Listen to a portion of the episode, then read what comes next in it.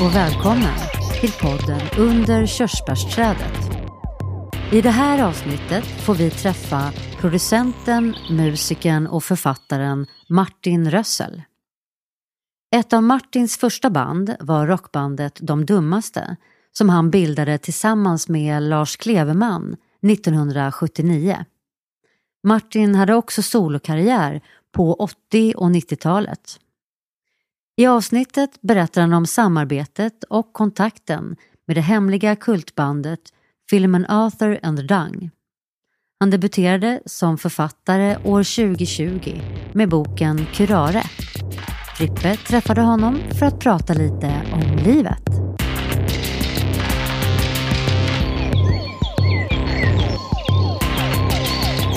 Då är jag i Martin Rössels studio i Vasastan i Stockholm. Hej Martin! Hej Frippe.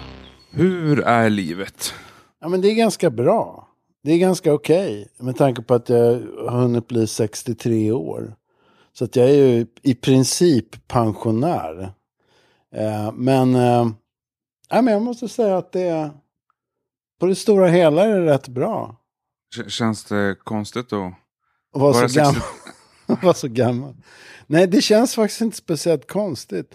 Alltså, kroppen förändras ju lite, mm, kanske psyket också, jag vet inte, jag har alltid minns dåligt. Eh, och sen så minns jag vissa saker som ingen annan gör.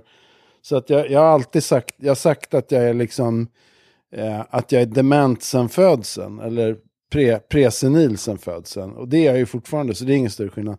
Kroppen blir lite äldre, man får försöka ta hand om den eh, så gott man kan. Men och jag promenerar ofta ungefär en mil om dagen, vilket är jävligt skönt. Bra form för mig. Eh, så att ja, men jag försöker ta hand om mig och jag försöker ha kul och göra saker som jag tycker är roliga och viktiga och sådär. Och det, det blir ju det ibland också. Liksom. Men eh, vad jobbar du med nu? Nu jobbar jag med, eh, jag jobbar faktiskt med ett arvsfondsprojekt som heter Sprida mening. Som startade 2019. Eh, så det är snart tre år. Ehm, vi håller på fram till juni. Som handlar om att få gamla människor, kanske till och med ännu äldre än mig, att skriva, skriva och berätta sina eh, minnen och tankar och, och dikter och vad fan som helst. Eh, och det är otroligt kul och det har gått jättebra. Trots covid-19.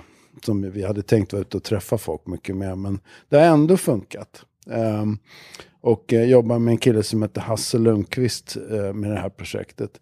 Så att, och sen gör jag musik. Fortfarande De Dummaste som är mitt gamla band. Vi släppte en platta förra året som heter Demento. Som vi fortfarande håller på med. Vi kommer spela live i höst. Uh, med Demento. Och um, eh, ja men det, det händer saker fortfarande liksom. Det rör på. Du har inte börjat leva pensionärslivet än? Man. Nej, alltså, eller det beror ju på, det, det här kanske är mitt pensionärsliv. Det kanske är så här det är. Men jag tror att jag kommer få jättesvårt att inte göra någonting. Jag måste ha saker att göra. Så att nu håller vi på med ett nytt projekt eh, som vi ansöker om till Arvsfonden. Eh, som handlar om musik och gamla och unga. En väldigt kul idé att få gamla och unga att jobba ihop. Ehm, men jag, jag har väldigt svårt att säga att jag bara skulle liksom sitta och rulla tummarna. Ehm, läsa en bok kan jag nog göra liksom, men jag måste nog göra något annat också liksom. Men det där arvsfondet, de får är det även att de får berätta inspelning av ljud eller är det mest skriva? Alltså tanken är att, tanken är, och det har blivit så, att, att få de här seniorerna då av olika slag att, att skriva och berätta. Och en, några har ju behövt hjälp med det och skriva ner för att de har liksom förlorat lite färdigheter sådär. Men de flesta skriver ju själva. Så att, ehm, eh, och sen har vi en podd faktiskt, apropå det, eh, som heter Sprida mening-podden, där vi läser upp texter eh, och snackar lite om dem och sådär. Eh, så det är hur vi för ut det, för tanken är att andra ska få höra det här. Um, inte bara liksom anhöriga och sådär och, och de själva, utan även andra som är intresserade. Så att vi har, en, vi har en podd och en webbsida där allting finns som vi gör. Uh, och det har varit väldigt kul faktiskt. Jag kan tro det. Ofta är det väldigt roligt, den här kontakten med äldre och, och ja, lyssna på historier om man säger. Ja men det är ju det. det och det är liksom, det är ju allting från reflektioner över nuet till eh, som både covid-19 och annat som händer och, och tillvaron bara, liksom existensen till också ganska tunga historier om, om, om till och med om krig, andra världskriget och, och sådär. Tillbakablickar liksom. Eh, så att eh, det, finns ju så, det finns ju så jävla mycket berättelser liksom. Som är, och, många är ganska intressanta att höra. Ja, alla har ju något att säga. Så är det. Så är det. Men du växte upp i Bromma. Jag växte upp i, jag föddes i Abrahamsberg som ligger i Bromma. Mellan Stora Mossen och Brommaplan. Eh, I en liten tvåa. Eh, på Plåtslagarvägen. Nära tunnelbanan. Och sen flyttade min morsa och farsa till en större lägenhet vid Sankt Eriksplan. När jag var tre år. Men jag växte, jag gick fortfarande i skola i Abrahamsberg. ABA som vi säger som är därifrån. Ja. Um, en sån där liten typisk grundskola liksom. Och Abrahamsberg är sånt där typiskt eh, förortsområde som är, finns söder om stan också. Det är ofta byggt precis efter kriget. Um, det är de här gula tegelhusen, tvåvånings, trevånings, som är liksom insprängda i skog. Så det var väldigt fint där. Man kunde liksom kuta ut nästan rakt ut i skogen och bygga kojor och leka och sådär. Så att det har jag väldigt kära minnen av, ABA. Sen gick jag Bromma gymnasium som ligger i närheten och eh, ballade ur fullständigt. Vad hände? Nej men, eh, ja, jag bombhotade ju skolan. Oj. Nej, det jag skojar bara. Det gjorde jag inte. Det gjorde man inte på den tiden. Man var, man var alldeles för väluppfostrad. Kanske jag skulle ha gjort. Nej, men jag, jag tror att jag, jag hade liksom tappat fokus för länge sedan på att gå i skolan och ville på något sätt vidare. Jag ville ju bli rockstjärna, jag ville ut i livet liksom och göra verkliga saker. Skolan var inte så intressant. Men eh, det var någon moderat studierektor som tyckte att jag var, fast jag uppenbarligen inte alls var moderat, men som tyckte att jag var liksom för, att jag borde gå klart liksom gymnasiet. Men det blev aldrig så, utan jag började istället jobba på Beckomberga sjukhus. Slutade skolan började jobba på Beckomberga sjukhus som skötare när jag var 18. Typ andra ring gick du klart då eller? Ja, jag, jag gick andra ring två gånger och sen hoppade jag definitivt av. Och började jobba som mentalskötare på Beckis istället. Som ju också ligger i Bromma, eller låg i Bromma. Ja. Så var det. Och hurdan var du som barn då? Så var du vild och bråkig eller?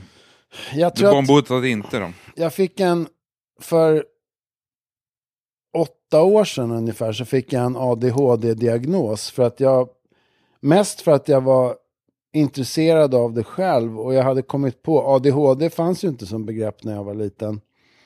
Men jag hade förstått av vad jag- hörde om ADHD att det var mycket som liksom stämde in på mig. Och så jag gick en utredning och fick, fick då en ADHD-diagnos eh, ganska sent i livet kan man säga. Men jag har ju liksom, jag har nog haft fördelar av det skulle jag säga. Kanske nästan mer än nackdelar. Även om jag har haft, jag har haft mina problem med det också. Eh, och det har nog berikat liksom mitt liv och inte minst eh, musik och låtskrivande och textskrivande och sånt här. Annat kreativt. Men när jag var liten hade jag fruktansvärt svårt att sitta still. I, i bänken som det var då. Så att eh, den första lärarinnan var religiös. Och jag fick stå i skamvrån. Ann-Margret Neikter hette hon.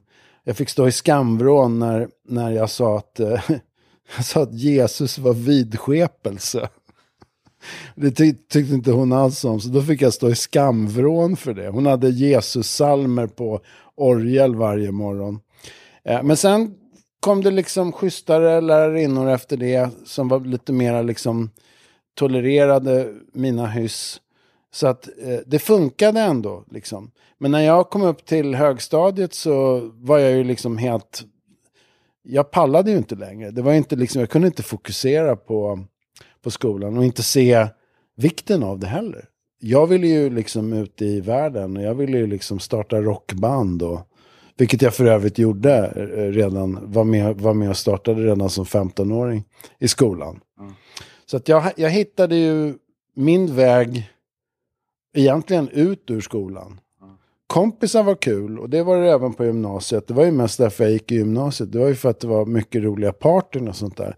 Men själva skolan var jag inte speciellt intresserad av. Vilken linje gick du på gymnasiet då?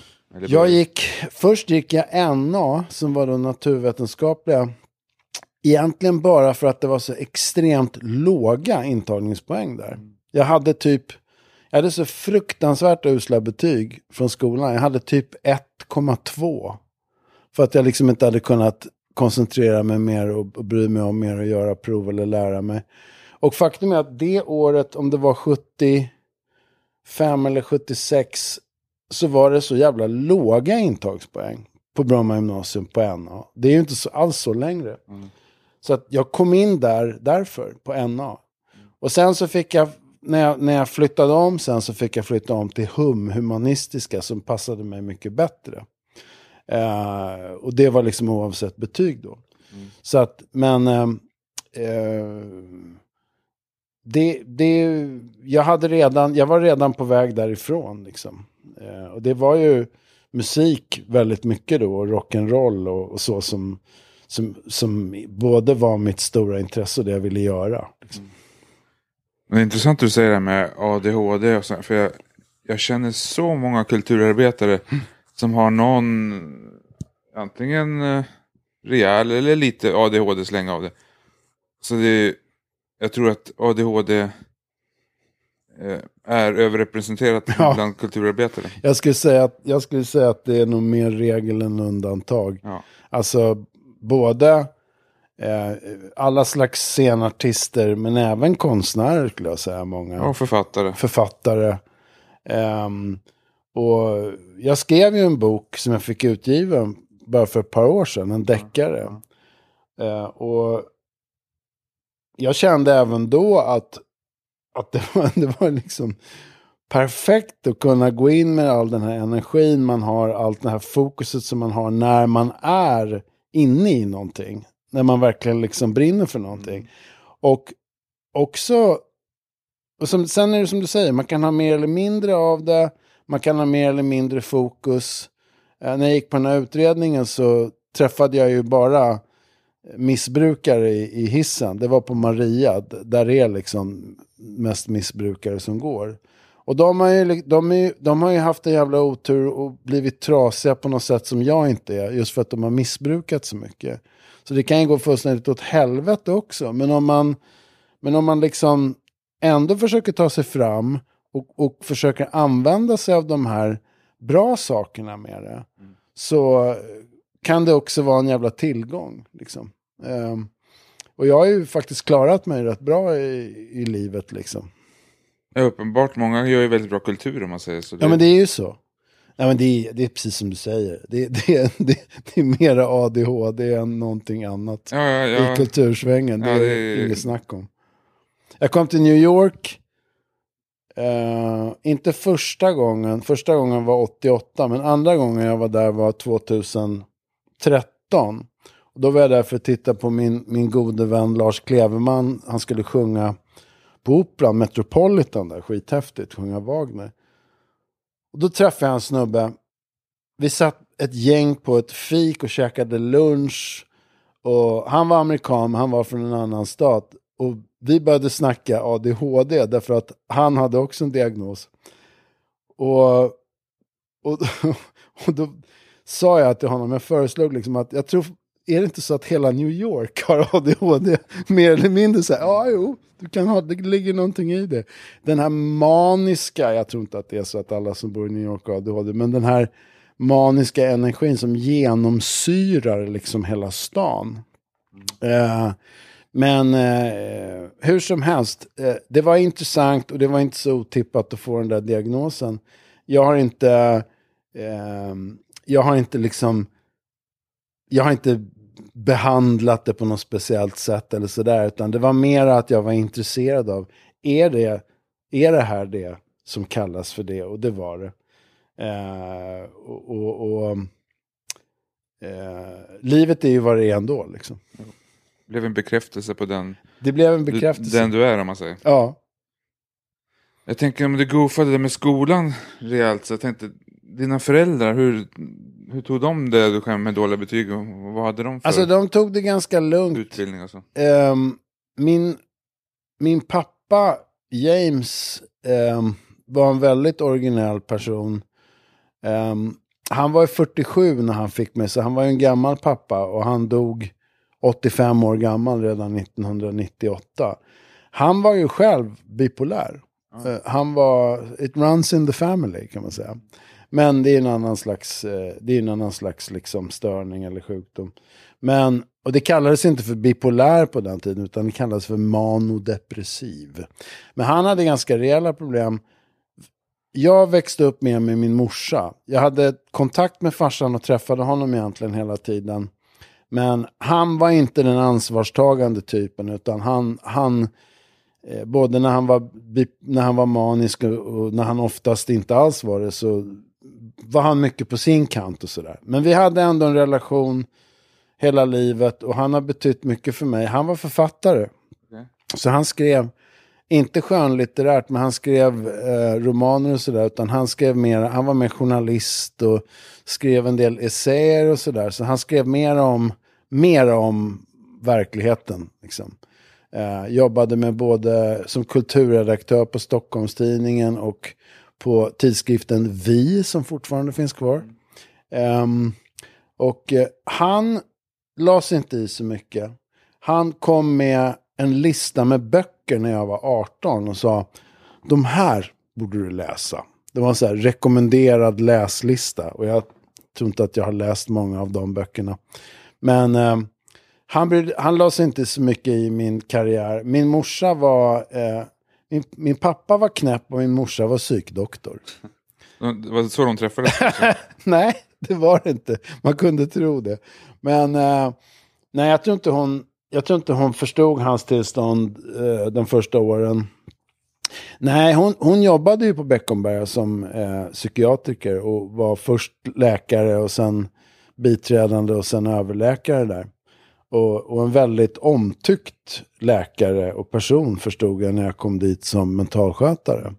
För att patienterna var Eh, och personalen tyckte väldigt mycket om henne också, men patienterna var otroligt, eh, ja nästan kärleksfulla när de pratade om henne. De frågade ofta så här, hur är det med Karin? Och Karin Rössel hette hon. Eh, så att hon var, jag förstod att hon var en väldigt fin läkare. Och det var på en tid när läkare i allmänhet och, och, och eh, psykläkare kanske ännu mer ofta var rätt distanserade till patienterna. De gick i sin vita rock där på ronden liksom och sådär. Så var det bra med det. Men hon var väldigt intresserad av människor.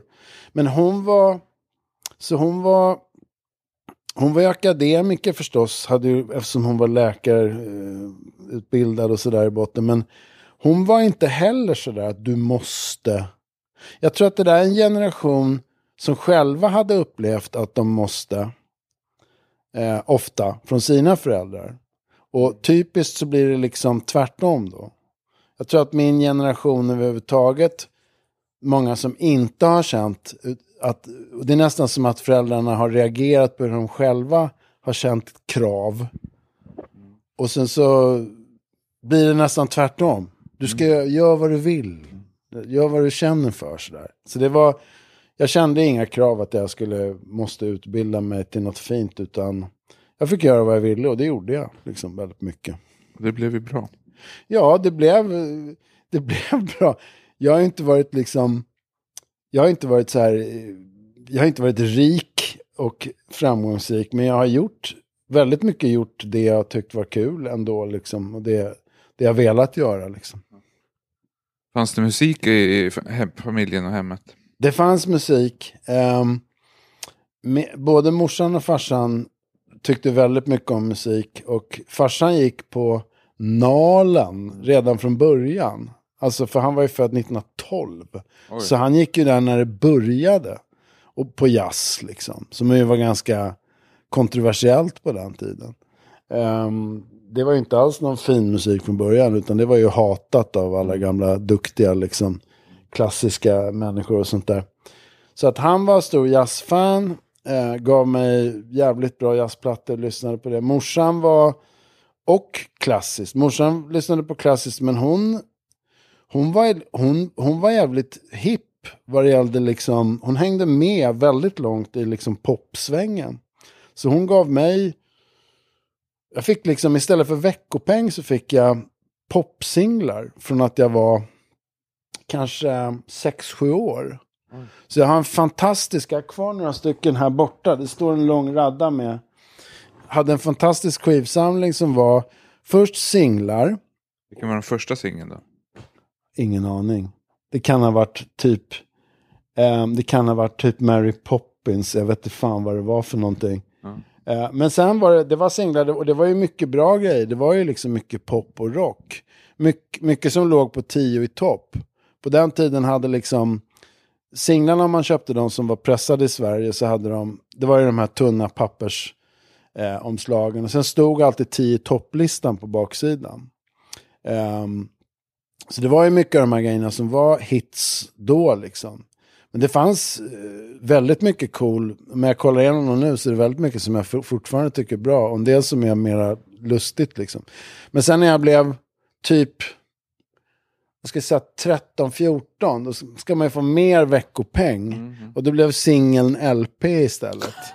Så då fick jag en LP liksom. Ja. Så att, och jag var ju ett enormt musikfan så att jag, jag sprang, det fanns en liten, fanns en liten affär i Aba, eh, Abrahamsberg, eh, precis ovanför tunnelbanestationen som var en sån här kombinerad pappershandel och skivaffär. Det var ofta kombinerat på den tiden liksom. Man sålde lite olika saker på samma ställe. Längst inne där hade de liksom backar med skivor. Och det var liksom veckans höjdpunkt. Det var att gå dit och liksom kolla sådär. Vad, vad har kommit och vad finns det för någonting. Och sen så småningom så började det komma coola skivaffärer. Eh, och jag hade en favoritaffär. De kom ju ungefär i mitten av 70-talet. Eh, för att från början, innan dess så var det ju bara vanliga skivaffärer. Åhléns hade en ganska bra, eh, de hade en ganska bra, stor skivhandel. Det här var när det fortfarande bara var vinyl. Mm. Men sen kom de här, mitten av 70-talet kom de här Space eh, Records eh, och min favorit, och det fanns liksom ett gäng. Eh, eh, faktum är att, faktum är att, eh, ehm, vad heter de som ligger på Skånegatan? Pet Sounds. Uh, afasin här. Pet Sounds kom ju också ganska tidigt. eh, fast då låg de ju inne i, inne i stan, inne i city. Men faktum är att min, min favoritaffär var ett konstigt litet ställe som heter Wolfis Impossible Record Store. Som låg på eh, Klara Norra Kyrkogata. Eh, en bit nedanför Hötorget. Och Klara Norra Kyrkogata var ju liksom, det var ju Stockholms Carnaby Street. Där fanns det massa coola affärer. Eh, och Wolfis var en av dem. Och Wolfie var en tysk med stort burrigt hår och skägg och glasögon. Och jag har hört att han gillade pojkar, eh, liksom som preferens. Det var ingenting som jag, eh, han tyckte väl inte att jag var tillräckligt snygg kanske, jag vet inte. Men, men han var supercool. Och han hade örnkoll. Och han hade liksom grejer som ingen annan hade. Han hade liksom krautrock, den här coola tyska rocken. Han hade kraftverk. Eh, Allt det liksom. Han var ju uppenbarligen en fan själv. Så en fredag när jag kom in där med min veckopeng för att köpa en platta så eh, frågade jag liksom, har, hon- honom frågade man bara liksom, har det kommit något bra? Eh, och då bara vände han sig om så tog han fram Lou Reed Berlin och la på disken och sa så här, den här ska du ha.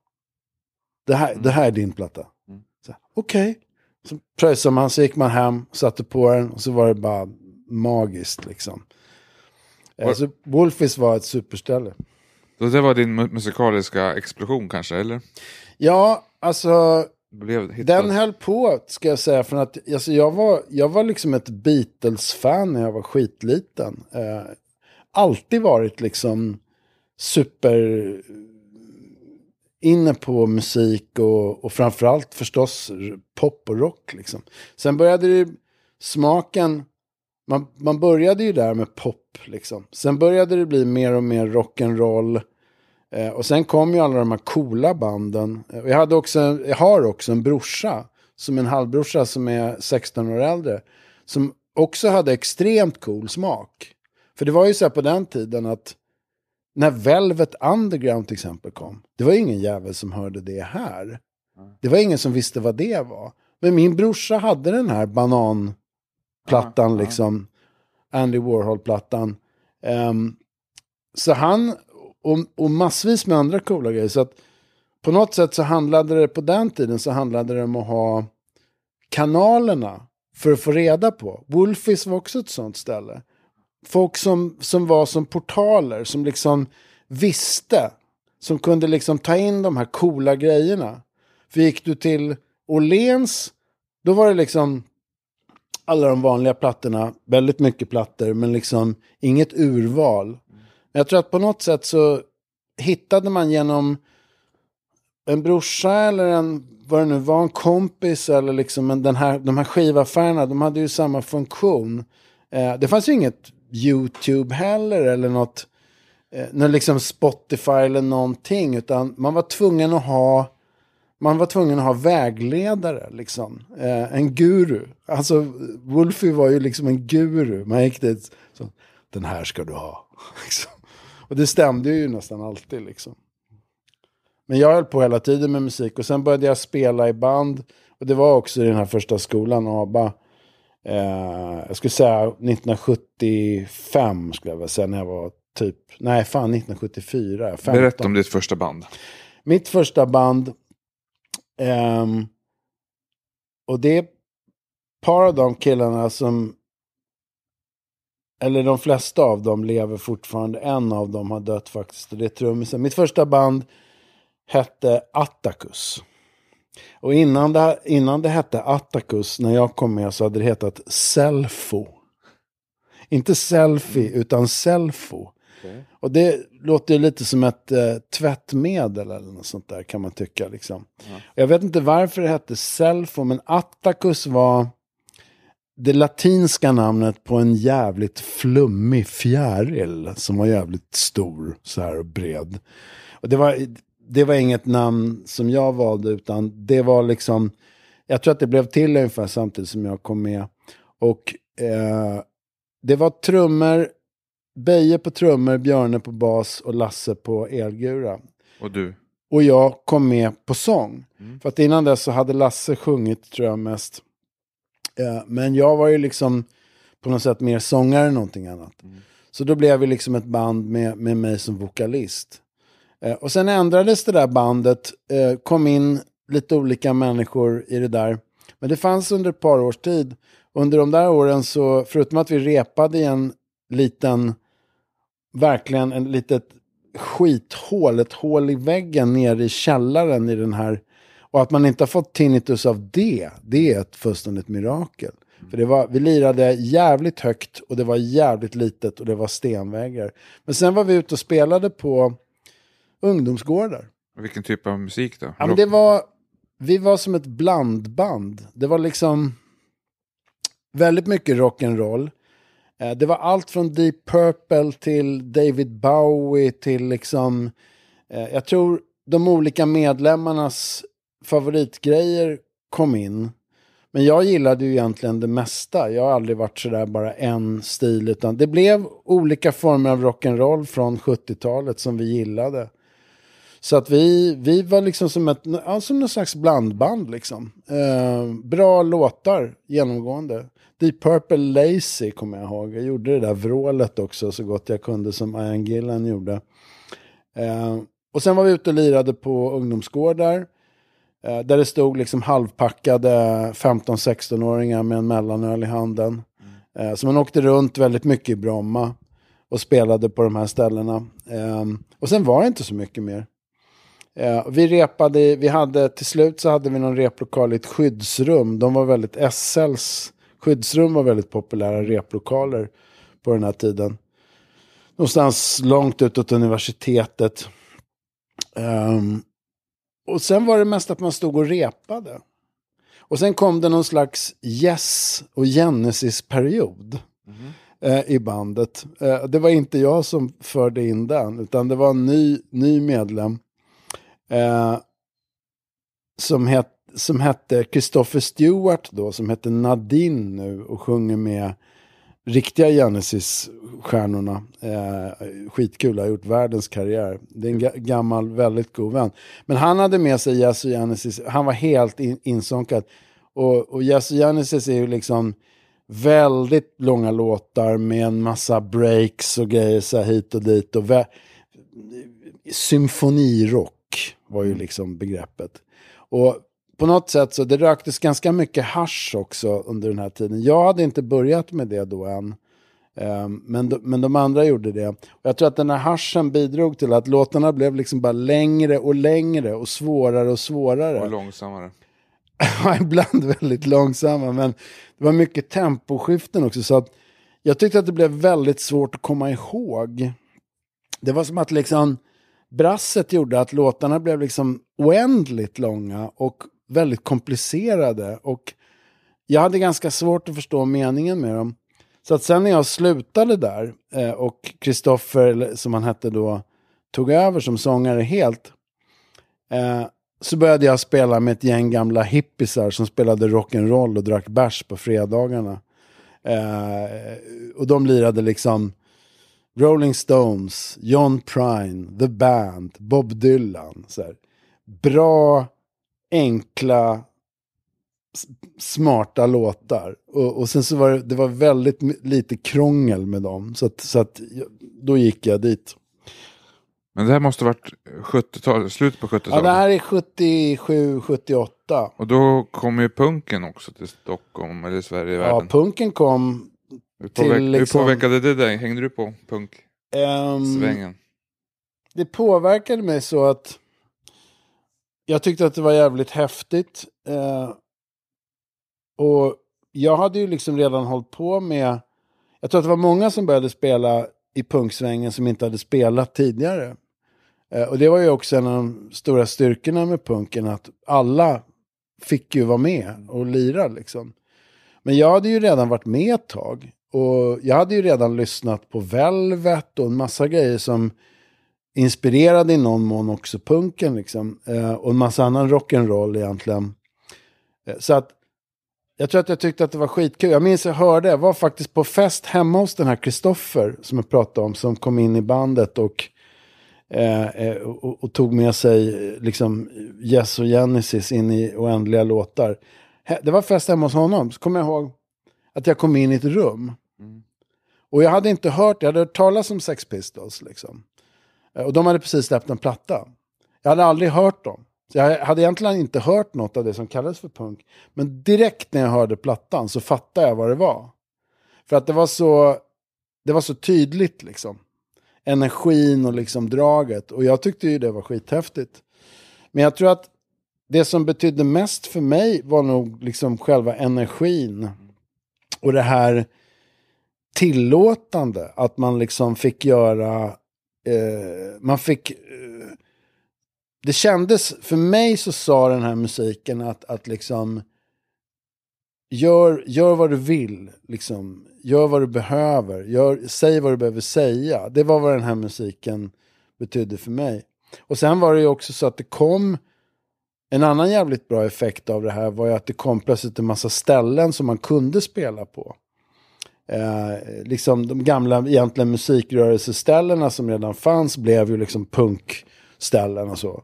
Så att eh, man kunde ju spela på de här ställena runt omkring i Sverige. Och även i Stockholm fanns det plötsligt ställen man kunde spela på.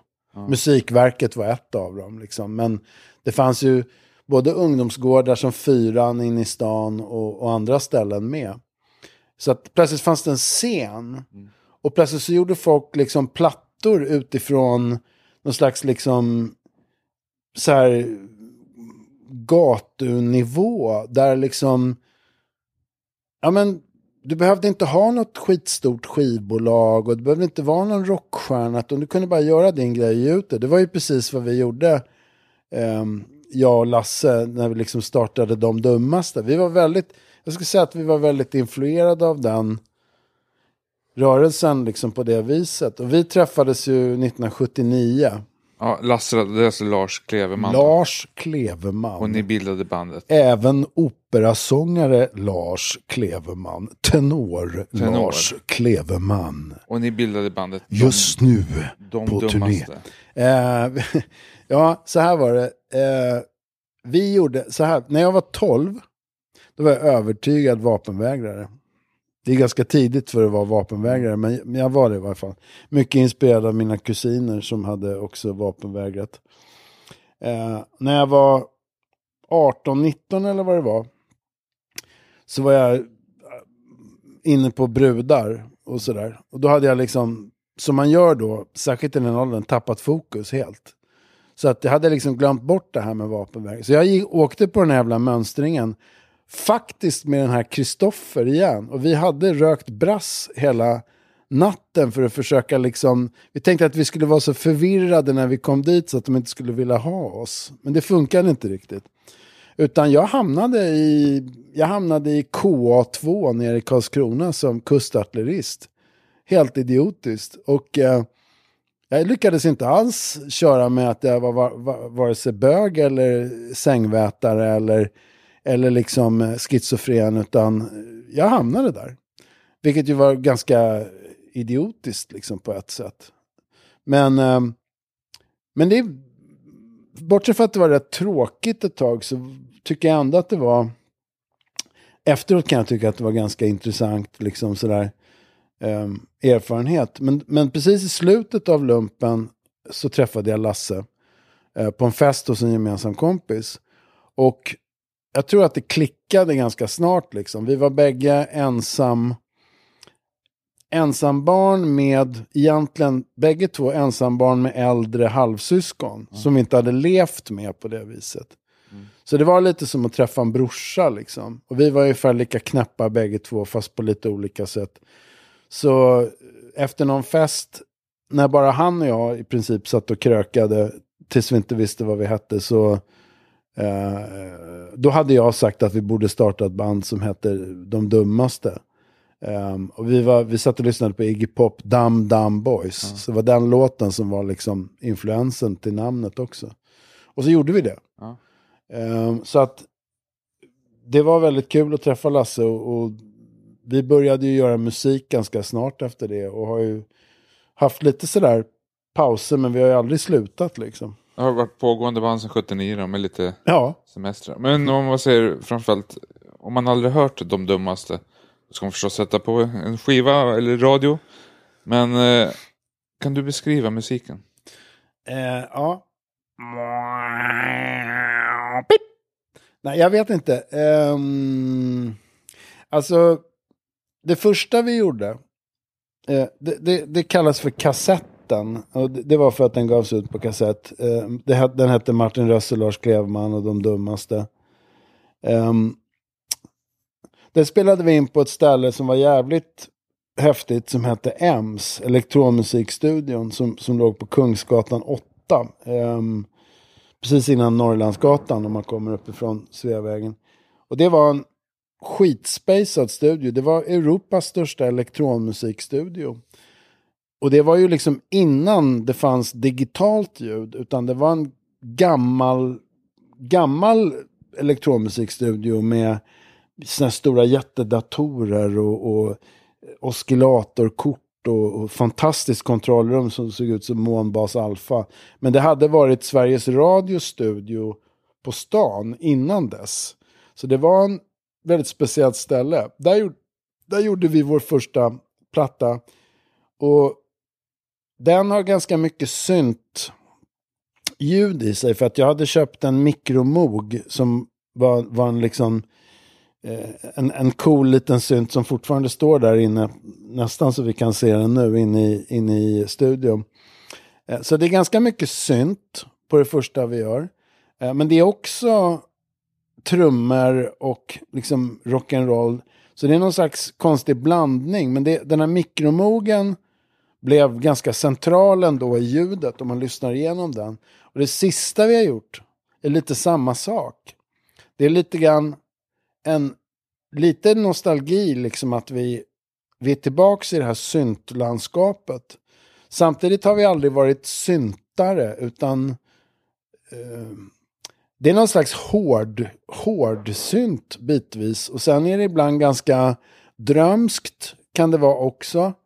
Um, men jag tror att anledningen att vi gick tillbaka till det där med syntar så pass mycket nu, det är för att det är någon slags rötter.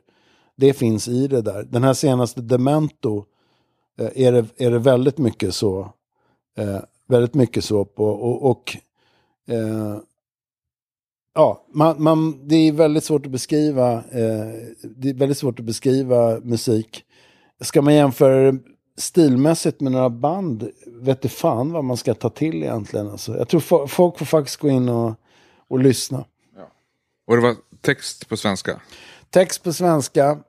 Um, och det var också en grej, tror jag, har varit en grej hela vägen för, för Lasse och mig. Att vi bägge hade börjat skriva texter på svenska som var rätt egna. Eh, de var ju såklart våra egna texter, men eh, vi hade någon slags liksom... Jag tror vi sa ganska tidigt att liksom... Vi skulle, vi skulle, inte, vi skulle försöka att inte censurera oss, utan texterna är ganska radikala liksom, eh, bitvis. Eh, och det är både Lasse och jag, så har det varit hela tiden, som skriver texter och gör musik. Så det är någon slags bisarr Lennon McCartney-variant liksom. Ni turnerade mycket under 80-talet? Nej, vi har, vi har aldrig turnerat eh, speciellt mycket. Eh, vi gjorde inte det, utan vi gjorde liksom mer nedslag. Eh, liksom, eh, Stockholm förstås, men även liksom de stora städerna sådär.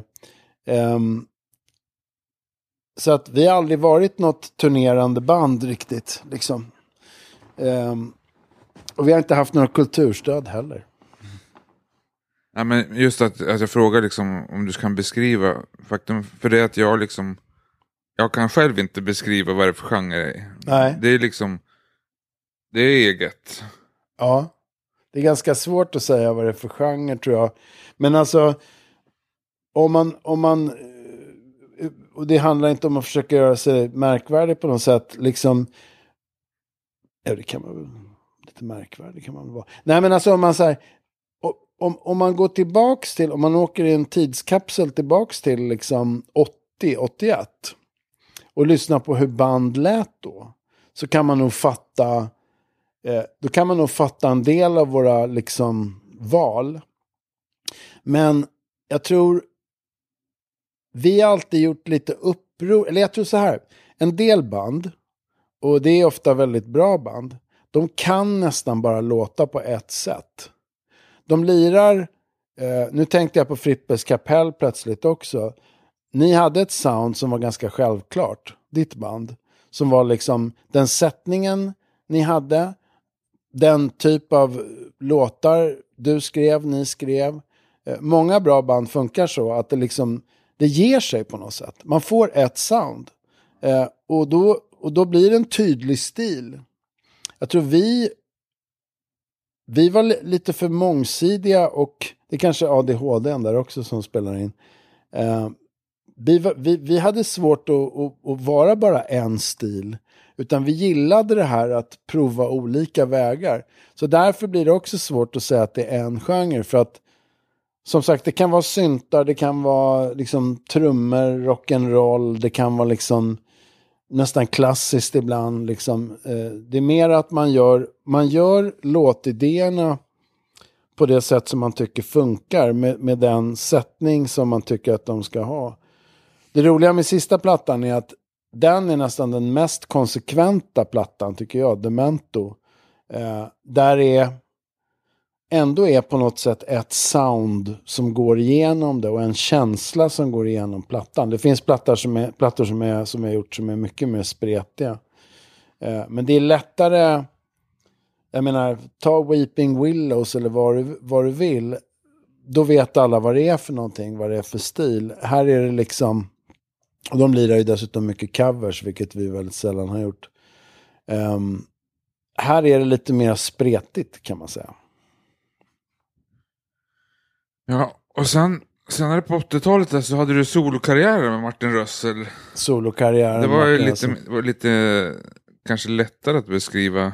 Ja, det tror jag. Hur kändes det att, eller hur kommer det sig att du tog det steget? Nej, men jag tror att vi, vi lirade ungefär fram till 83, 84. Um, liksom med, vi hade ett grundband i De Dummaste som var väldigt bra. Som var jag, Lasse och Anders Härnestam på trummor och Henrik Stave på bas. Och Anders lirar ju med, han har ju lirat med de flesta höll jag på att säga. Han har lirat med Tåström väldigt länge nu. Men han är ju founding member av uh, Weeping Willows och har spelat med de flesta. Han är ju... Stefan Sundström. Stefan Sundström. Många andra bra. Um, så han är en ruggigt bra trummis. Men han är också faktiskt en ruggigt bra låtskrivare. Vilket inte alla trummisar är, men det är han. Eh, så vi hade ju ett jävla starkt... Och Henrik var...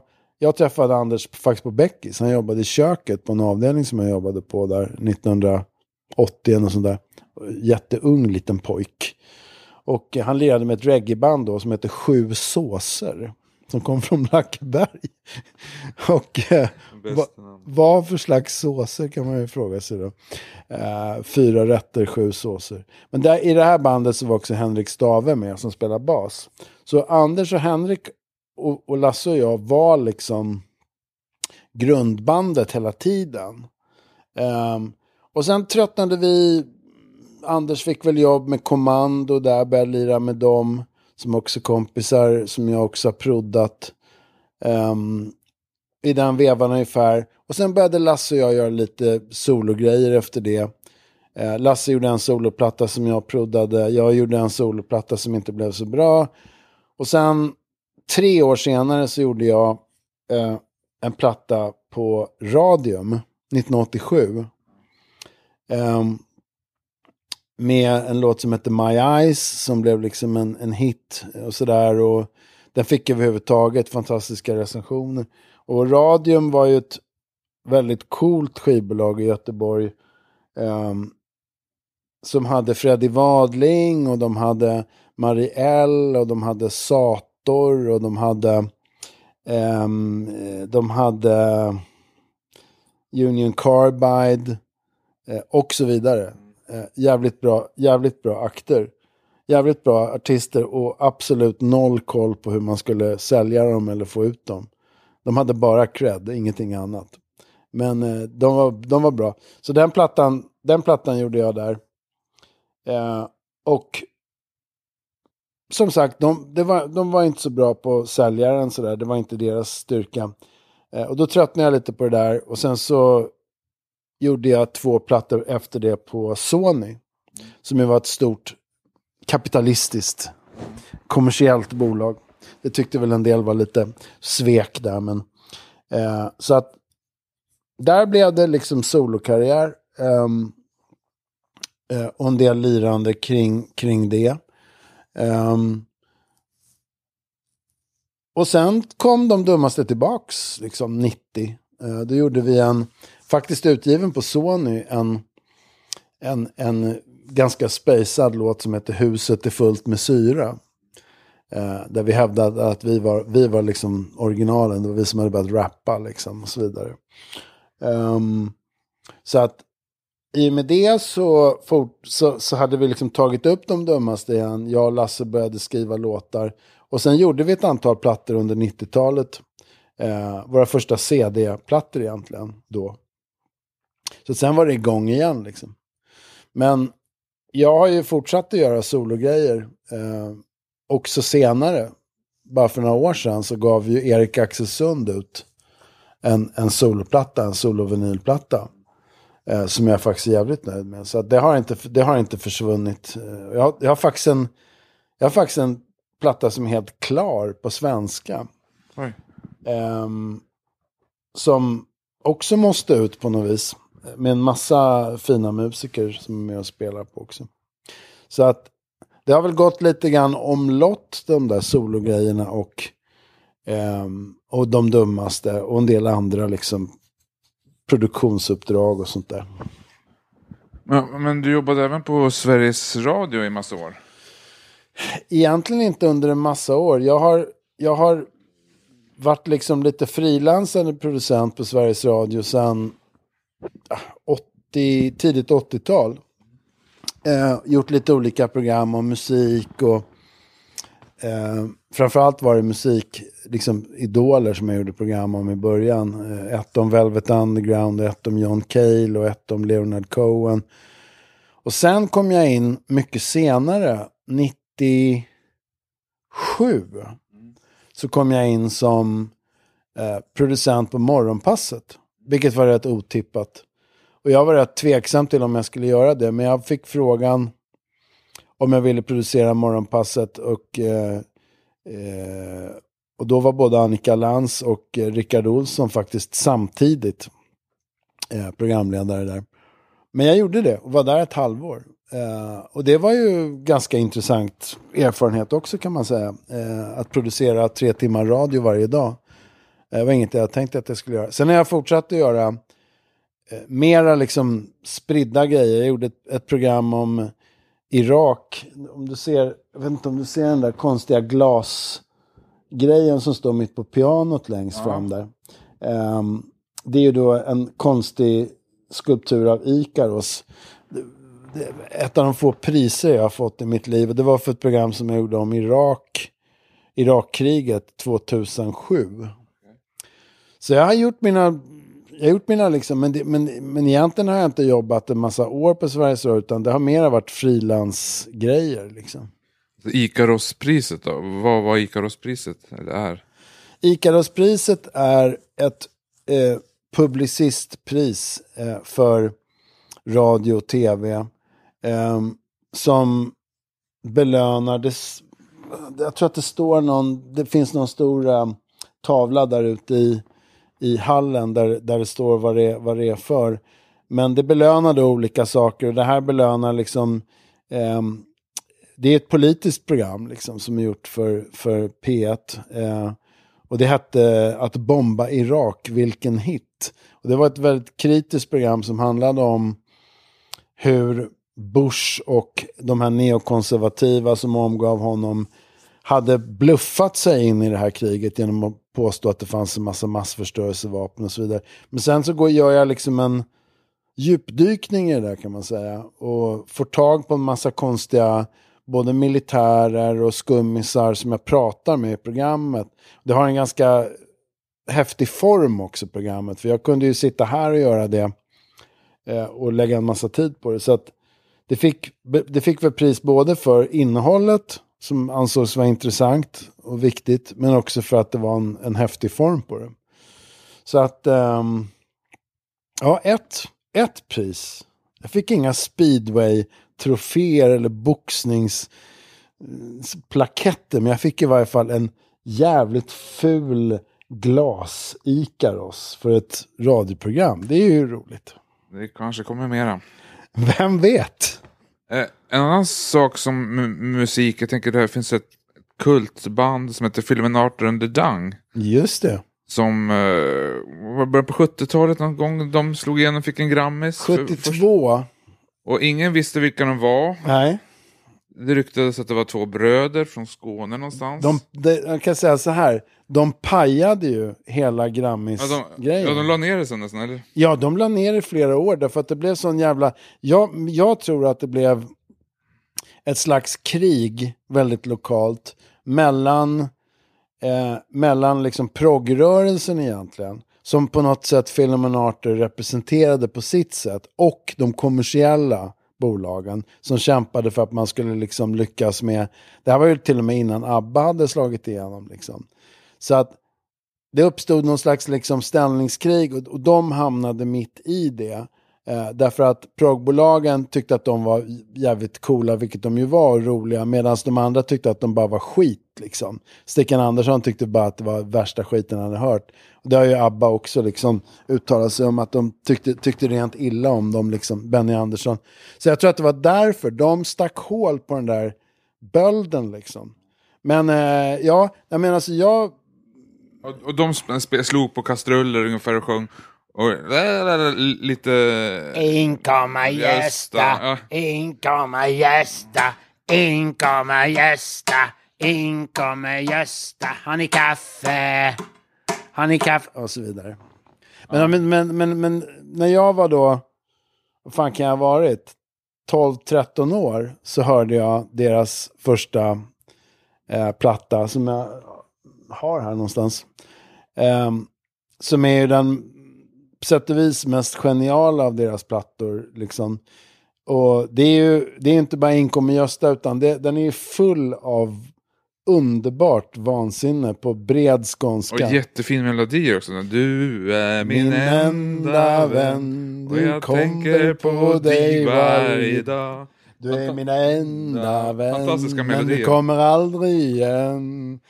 Du är min enda vän. Ja, alltså jag, jag älskade verkligen Filmonarter. Och de, de var ju... Och jag kan tycka fortfarande att de är liksom det mest underground som har gjorts i, i Sverige. Liksom. Um, så när vi gjorde vår, vår första kassett då, på den här, i den här M-studion så gjorde vi faktiskt en cover på en av de här låtarna som heter Men vad fanken. Um, med syntar. Och liksom, det här är ju egentligen bara, ja det är väl ungefär åtta år efter att liksom deras platta kom då. Och, och det var ju så här att, det var ju ett enigma, det var ju liksom ett mysterium på riktigt. Liksom. De hade liksom slagit ner som en bomb och det var ju liksom, folk undrade ju verkligen vil- vilka fan det var. Och det var liksom spekulationer i att det skulle vara bröderna Vie eller att det skulle vara Risken finns. Och jag kommer ihåg att jag tänkte tidigt att liksom, men det är klart det är inte det. Folk letar alltid bland kändisar, så här, för de tror att det måste vara kändisar för att det ska vara någonting bra. Men jag hörde ju på en gång att det inte var någon av dem. Liksom. Även om risken finns är lite, kanske lite åt det hållet. med bröderna Wiehe, det är så dumt så klockorna stannar. Men vi skickade i varje fall, eh, vi skickade en kassett till Silence som hade gett ut eh, filmen Arthur. Och sen kom det, ehm, sen kom det eh, efter några månader så kom det ett vykort som jag faktiskt har här. Ehm, där, som var från filmen Arthur. Eh, där de tackade så mycket. Det var, eh, det var filmen Arthur, filmen Arthur då som har skrivit det. The Dung eh, har, har inte haft lika mycket eh, kommunikation med. Men det var jättetrevligt vykort. Eh, det var någon sån här posten-vykort. Någon sån här med någon vy, så här väldigt, väldigt liksom allmän vy på någon, någon liksom naturbild som var så här svårdefinierbart. Och, han, och de skrev liksom att vi tyckte den var jättebra. Eh, och det är precis så här vi skulle ha gjort den idag då med syntar underförstått. Och eh, vi hörs framöver. Undertecknat PHA. Och jag blev förstås jätteglad. Och, eh, och sen var det så på den tiden att, ja hur hördes man? Jo, man ringde på telefon. Fast telefon då. Eh, 81. Eh, eller 80 var det här. Eller vad kunde man göra med? Jo, man kunde skriva brev. Det fanns ju inget mail eller någonting sånt där. Så att nästa gång blev inte förrän vi gjorde nästa cover. Och det var alltså 15 år senare. Och det gjorde vi Henning i sin presenning. Som är en annan fantastisk låt från den här första plattan. Det ligger en man i hamnen. Du, du, du, du, du, du, du, du. Han har sitt bagage i famnen. Du, du, du, du, du, du, du, du. Det är Henning i sin presenning. Henning i sin presenning. Gjorde vi den i en ny version. Och skickade den CD den här gången till Silence. Och samma sak då. Det kom ett jättetrevligt brev efter ett tag. Eh, och eh, skitkul. Så vi hade liksom kontakt med varann. Och sen är det ett nytt tids, tidshopp fram tills för bara ett par år sedan. Då höll vi på med, med den här plattan med Demento. Och så hade jag fått för mig att vi skulle göra Ingenting i din hjärna. Som är en av de absolut bästa låtarna på den här plattan. Men då tänkte jag så här. Med filmen Arthur and the Dung. Med filmen Arthur and the Dung. Eller av. Av filmen Arthur, med filmen Arthur and the Dung. Från deras första eh, platta. Ehm, och då tänkte jag så här, fan vad kul om man kunde få med dem på något sätt. Den här gången. Så då skickade jag den till ehm, Silence innan den var klar. Jag skickade bara en råmix, en mp3 till Eva och Anders på, på Silence. Och så kom det svar ganska snabbt. Nu går ju allting mycket fortare för nu är det ju mail. Så här, eh, jag har skickat vidare den till Filmen Arthur, får vi se vad han säger. Och sen kom det mail från Filmen Arthur. Efter bara ett par dagar. Som sa så här, "Ja, det vore jättekul. Vi kanske kan hitta på något. Fast han var lite så här, samtidigt var han lite så här undvikande om när. Utan, eh, och lite så här, jag vet inte vad vi ska tillföra till det här, men vi kanske kan göra någonting lite sådär. Och sen så gick det, jag vet inte, ett halvår. Och så tänkte jag, ja men det blev ingenting av med det här, så jag skickade ett nytt mejl. Och eh, då kom det svar ganska snabbt där han sa att ja, det har varit så mycket att göra och hitan och ditan, men, eh, men vi gör någonting, vi skickar några filer. Och sen den julen så kom det plötsligt en massa wave-filer. Där Philemon Arthur hade sjungit, eh, sjungit in och eh, The Dung hade spelat munspel. Eh, väldigt bra. Och sen så började jag mixa ihop det där och fick ihop det där jävligt bra. Och eh, sen tog det ganska lång tid innan den plattan kom ut med det här på. Men det blev, jag tycker det blev sjukt bra. Eh, så det är första gången som vi gör någonting ihop då. Men vad som också hände då var att vi började mejlväxla med varandra. Eh, väldigt mycket. Så vi har haft jävligt mycket kontakt via e-mail sedan dess. Liksom, om allt mellan himmel och jord. Ehm, så det, det, är, ehm, det är väldigt roligt. Det är, liksom, det är ju över 40 år nu. Sen vi liksom hade kontakt första gången. Men har, har ni träffats? Nej, vi har inte träffats. Aldrig någonsin? Nej, eh, vi har inte träffats eh, in real life. Men eh, jag tycker inte att det... Min första, min första inställning till, till dem och vilka de är liksom att dels är det ganska skönt att alla människor inte behöver synas. Och sen känner jag så här, det blir vare sig bättre eller sämre av att man vet vilka det är eller inte ens att man ses. Vi har ju haft liksom skitrolig kontakt via mail eh, och snackat väldigt mycket om musik och idéer och allt möjligt annat också. Men det skulle inte bli ett dugg bättre för att vi träffades utan vi har ju den här kontakten som vi har liksom. Um, och, och det är också musik, apropå de här kanalerna då, som vi pratar om, de här liksom ingångarna. Det är ju också musikfreaks liksom. Eh, så att det är väldigt roligt, och, det är väldigt roligt också att, att snacka om musik. Men, men jag har ju liksom min, eh, min ganska tydliga bild av varför, varför de är hemliga, varför de inte är liksom, och det har ingenting att göra med om de är kända eller inte. Utan det har att göra med att, och det tycker jag också så jävla mycket om, det har att göra med att de vill inte vara kända. De, de, är, de, är ganska, de är på sitt sätt ganska blyga.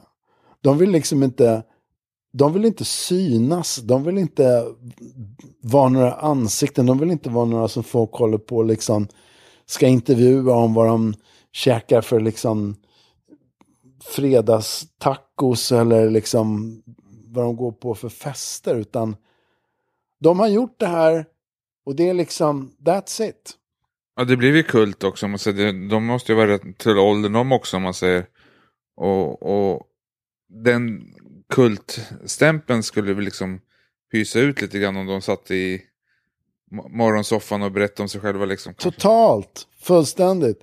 Och, och, och det finns några få, det finns några få ehm, artister som har haft liksom hemliga grejer. Eh, dels att de har varit hemliga, vilka de själva är, eller saker som de gör som är hemliga. hemliga. Till exempel eh, Harpo Marx i Bröderna Marx. Han var ju alltid stum i filmerna. Och han trodde ju stenhårt på att han skulle aldrig liksom tala offentligt. Eh, därför att det, det skulle förstöra liksom hans trovärdighet. Och, och det är ju precis så med dem också. De har ju hållit på sig. Um, och eh, jag tycker det, det tycker jag är suveränt. Um, men, men jag tror också så att det har en praktisk nytta. Och det är liksom att många människor idag särskilt vill, vill bara synas och bli kändisar. Och de är precis tvärtom. De vill absolut inte synas. Och det tycker jag är så jävla skönt. Uh, så att, uh, ja. De har, de har gått från att vara idoler till att bli någon slags kompisar som man aldrig har träffat. Men ändå så är man kompisar liksom. Du nämnde tidigare att din mamma Karin var läkare och Ja, pappa James var författare. ja. Men nu har ju även du börjat skriva, eller du har gett ut, debuterade 2020 med boken Curare. Stämmer bra. Eh, berätta om boken Curare. Um, ja, vad ska jag säga om boken Curare? Det började med att min farsa var som sagt författare och um, alltså att, att skriva en låt eller en låttext, det är ju också att berätta en historia på ett sätt. Även om det ofta är en ganska enkel historia kan man säga. Men det där med att berätta har jag väl hållit på med jämt. Det kan man göra på olika sätt liksom. Jag har nog skrivit, eller börjat skriva på saker väldigt länge, men jag har aldrig slutfört det. Liksom. Eh, och det kan ju bero på lite olika saker. Eh, dels kan det bero på tålamod. Det är ganska, det är ganska långdraget att skriva en bok. Men sen kan det också bero på att, att man inte kan det. Alltså för det är ju också... Alltså skriva en bok är ju någonstans också en teknikfråga. Det är ju det är en liksom... Det är ett hantverk. Liksom. Um, och um, jag, fick, jag träffade uh, två stycken deckarförfattare som är en deckarförfattare, nämligen Erik Axelsund. Uh, Jerker Eriksson och Håkan Sundqvist. Uh, för ett antal år sedan. Och jag blev inspirerad av dem. Eh, vi blev liksom kompisar, men jag blev också inspirerad av dem och kände att ja men fan, en deckare skulle jag, det skulle jag kunna, det skulle kunna vara kul att försöka skriva.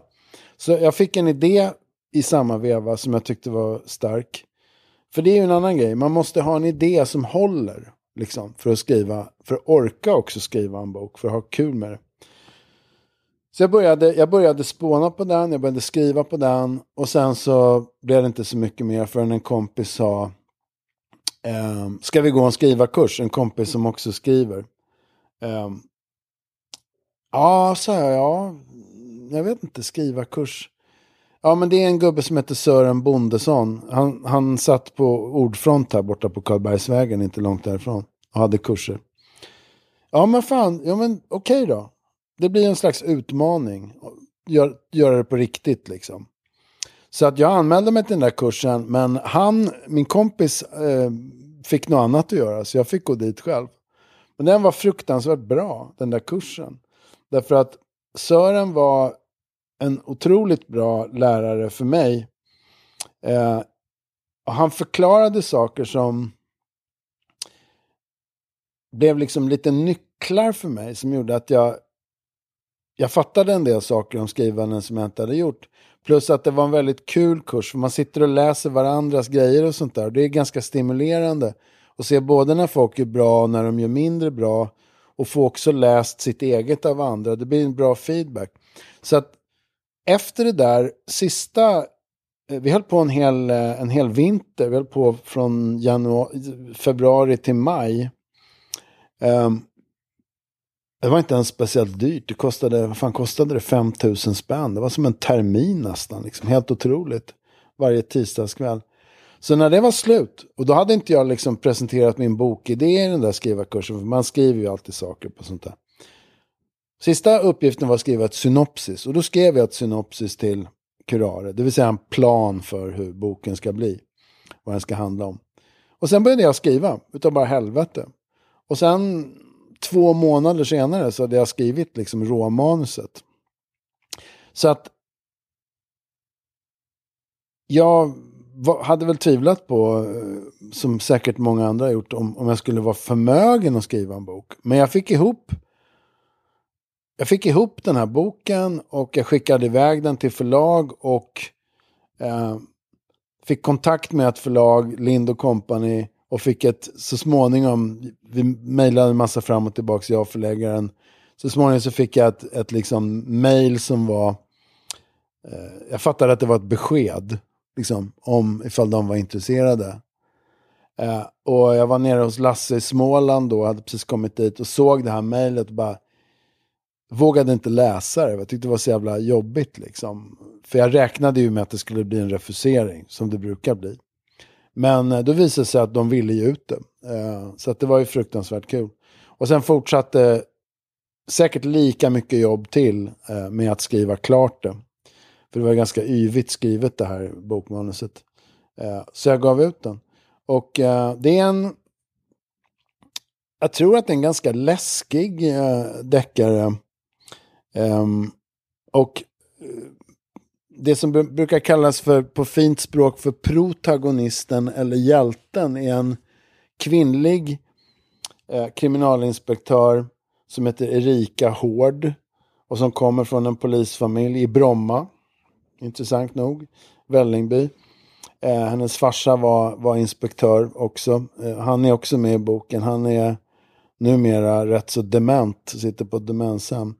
Och Erika är, eh, hon är en eh, ganska tuff, eller väldigt tuff polis som också är lesbisk. Um, och hon hamnar ju med ett, hon hamnar ju med ett, ett mord som är jävligt konstigt. Um, uh, som, uh, som, som har begåtts på uh, Östermalm.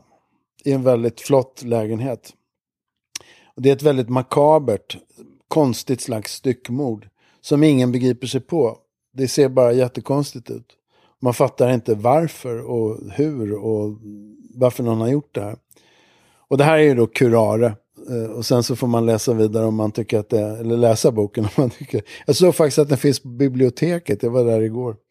Ehm, jag fick en jättefin recension i, i Bibliotekstjänsts eh, tidning och i DN faktiskt till och med. Så att eh, och sen håller jag på med nästa, men jag håller fortfarande på och tänker mest.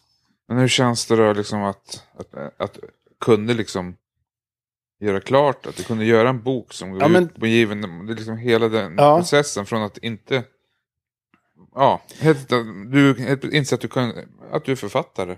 Ja men alltså, det är ju förvisso så att det, det ges ju ut en jävla massa böcker. Och, och det mesta är väl kanske inte så genialt eller jättebra om man ska vara helt ärlig. Men det är ju ändå lite grann som att bestiga ett berg. Um, och det är många människor som funderar på att skriva eller skriver eller vill skriva eller vill ge ut saker och så vidare. Och så där, som upplever det som någon sån här, det är ju som någon slags bedrift på något vis liksom att göra det första gången. Men, eh, och det var det för mig. Och, och jag tror att jag ville jag ville se om jag skulle klara av det. Men det är också en resa för att precis som den här Sören Bondesson då hade väldigt bra råd och idéer och liksom tankar kring att skriva, teknik också mässigt liksom, så är det så att det är någonting som man lär sig. Eh, eh, och sen är det inte säkert att eh, jag tror nästan alla författare har också liksom tvivel, även stora författare har ju för tvivel och undrar om de ska kunna få ihop en bok till, även om de har gjort det. Men någonstans så tänker jag att har man gjort, skrivit en jävla massa böcker så börjar man väl vänja sig vid att det faktiskt går att få till det. Men eh,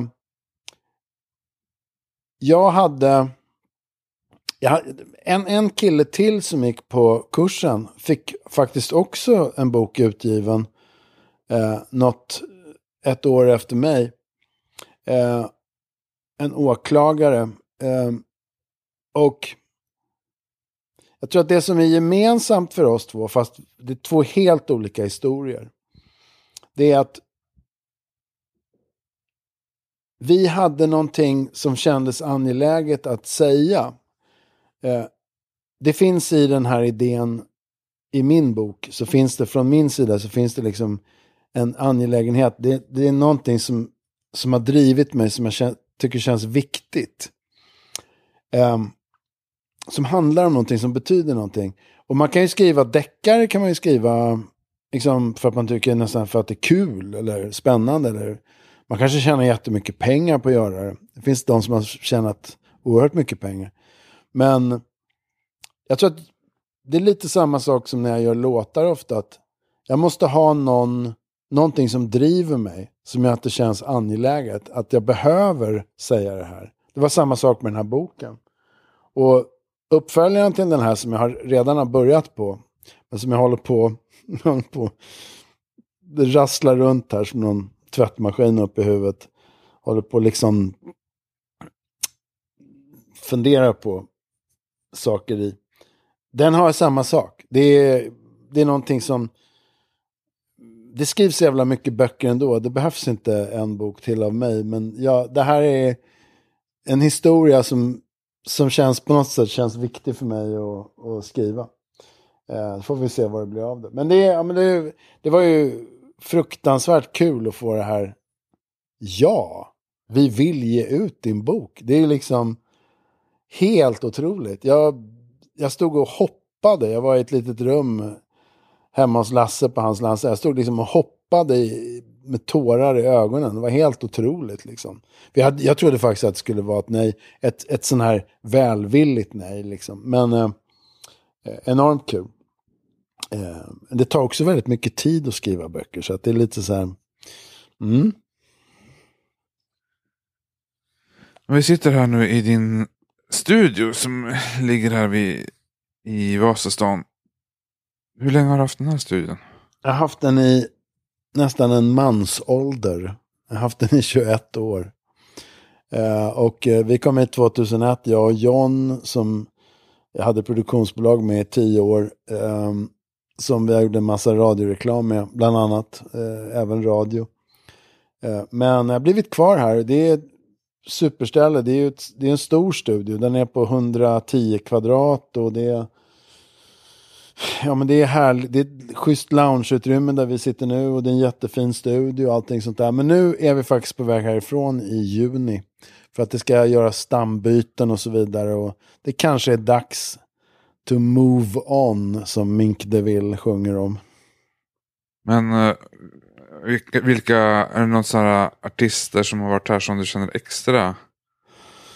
Ah, det här har spelat in där, något oväntat. Ja, men det är, det är, det är en, en räcka av fantastiska musiker och roliga artister och mer eller mindre knäppa människor eh, och geniala människor. Anna Wallgren, otrolig cellist som har varit här och spelat. Hasse Lundqvist som är med mig här nu, som också är en sanslös musiker. Klerup har varit här, varit här och trummat och trillade av stolen till slut efter alla goda drycker och sånt som han har fått i sig. Magnus Carlsson, sångare, var här och sjöng på, på mina låtar, också väldigt roligt. Um, eh, Stockholm Strings, Lars Kleveman, Marty Wilson Piper, Um, det är väldigt många. Micke Nyqvist har varit här också och spelat in. Vi har faktiskt spelat in saliga, fina Micke. Spelade faktiskt in en auditionfilm här. Um, till en engelsk grej. Det var bara något år innan han dog. Ja. ja ni, föl, ni följde, du följde honom till, slutet ganska mycket där eller? Micke Nyqvist? Ja. Ja men vi lärde väl känna varandra de sista åren. Liksom sådär. Så att jag gjorde en video också med, där han är med till en jättefin låt. Um, som J.J. Johansson sjunger på. Han har aldrig varit här men, men han skickade mig sin sång på en låt som jag hade skrivit. Eh, och det blev Micke, och eh, Jenny Silverhjelm som spelar, de träffade aldrig varandra. Jag tror Jenny var lite ledsen över det, att hon inte fick träffa honom. Eh, hon, henne har jag spelat in här inne och Micke har spelat in eh, ute på stan. Eh, så att, eh, ja men det var, det var en fantastisk person. Eh, Bill Skarsgård har gjort 12 auditionfilmer här. Oj. För att han var kompis med, eh, jättegod vän med, med eh, Tintin som är min extra, extra son som bor i New York nu. Så det vart en, en väldigt brokig skara. Det här är bara några av alla. Eh, Frippes kapell har varit här också och spelat in. De är fantastiska. Men eh, känns det sorgligt att lämna studion? Nej, alltså det känns inte så sorgligt. Det känns... Jag flyttade, flyttade från en lägenhet år 2000 som jag hade... Det var den som vi flyttade till från Abrahamsberg som jag nämnde i början. Den låg på Birkagatan 24. Där hade jag levt större delen av mitt liv. Och det var en fantastisk lägenhet. Men Anja och jag hade skilt oss och eh, Julia, vårt barn, vi skulle därifrån. Och vi är fortfarande goda vänner, Anja och jag nu idag. Men det var liksom, det var lite samma känsla då som nu. Att det är en era som är klar. Det är inte så här, gud vad sorgligt. Eh, jag kommer säkert sakna det som fan, men det är lite färdigt. Så, där. så det känns ganska bra. Liksom. Det är mest så här att det kommer bli ett helvete att få med sig alla saker härifrån. Men vi får hyra lite flyttbilar och annat och försöka få med oss det. Pianot där kan bli jobbigt. Det gick, det där pianot tog Per Viksten hit som producerade Amanda Jensen. Ehm, eh, det fanns hos en granne till mig hemma på Söder som sa, är det någon som vill ha det? Så sa han så absolut. Det gick inte ens att få ner i trappen där. Därför att den är så pass trång, den som du hade lite special att komma ner. Utan vi var tvungna att ta in den genom källaren och flytta på den där duschen som står där ute i hallen nu. Och ta in den liksom bakvägen för att få in den där. Så att det ska bli, nu vet jag ju det i och för sig när de kommer och hämtar. För det är, det är så risigt skick det där pianot. Så det är tyvärr ingenting att behålla. Utan det får komma till pianohimlen. Men, eh, och sen skyltdockorna där. Eh, påfågeln. Eh, det är ganska mycket grejer här. Det är ett ganska, det är ett ganska crazy kan man väl säga. Liksom dekorerat ställe det här. Men, men vissa saker ska väl kanske skänkas bort. Hoppas få slänga så lite som möjligt. Eh, man kanske kan sälja några grejer men en hel del saker måste ju följa med. Men i slutet av juni så är den här studions saga all, som man sa förr i tiden. Ja. Och eh, då får jag tacka så jättemycket då. För att jag fick komma till din studio och hälsa på. Det var så trevligt att du var här Frippe. Hur länge har vi suttit och gaggat här nu? En bra stund. Men tack så jättemycket. Tack ha en skön vår och sommar. Detsamma Frippe. Tack.